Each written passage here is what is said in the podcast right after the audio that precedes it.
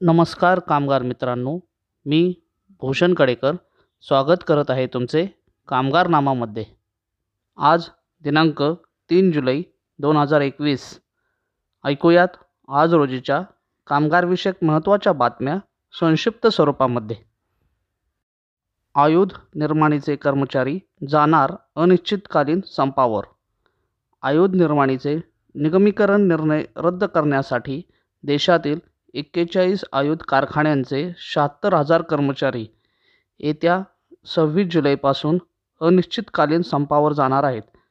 दरम्यान आठ जुलै रोजी सर्व कर्मचारी संपाबाबत नोटीस सरकारला बजावणार आहेत.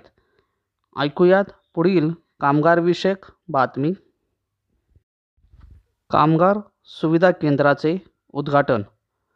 बांधकाम कामगारांसाठी सतरा जिल्ह्यात सुरू करण्यात येत असलेल्या मध्यान्ह भोजने योजनेचा कामगार मंत्री हसन मुश्रीफ यांच्या हस्ते कोल्हापूरमध्ये शुभारंभ करण्यात आला.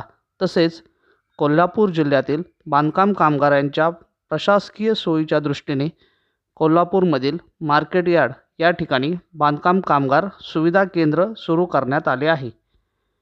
या सर्व कामगारविषयक बातमीपत्राचे संपूर्ण डिटेल्स पाहण्यासाठी भेट द्या Kamgarnama portal W W W dot Kamgarnama dot com या वेबसाईटला.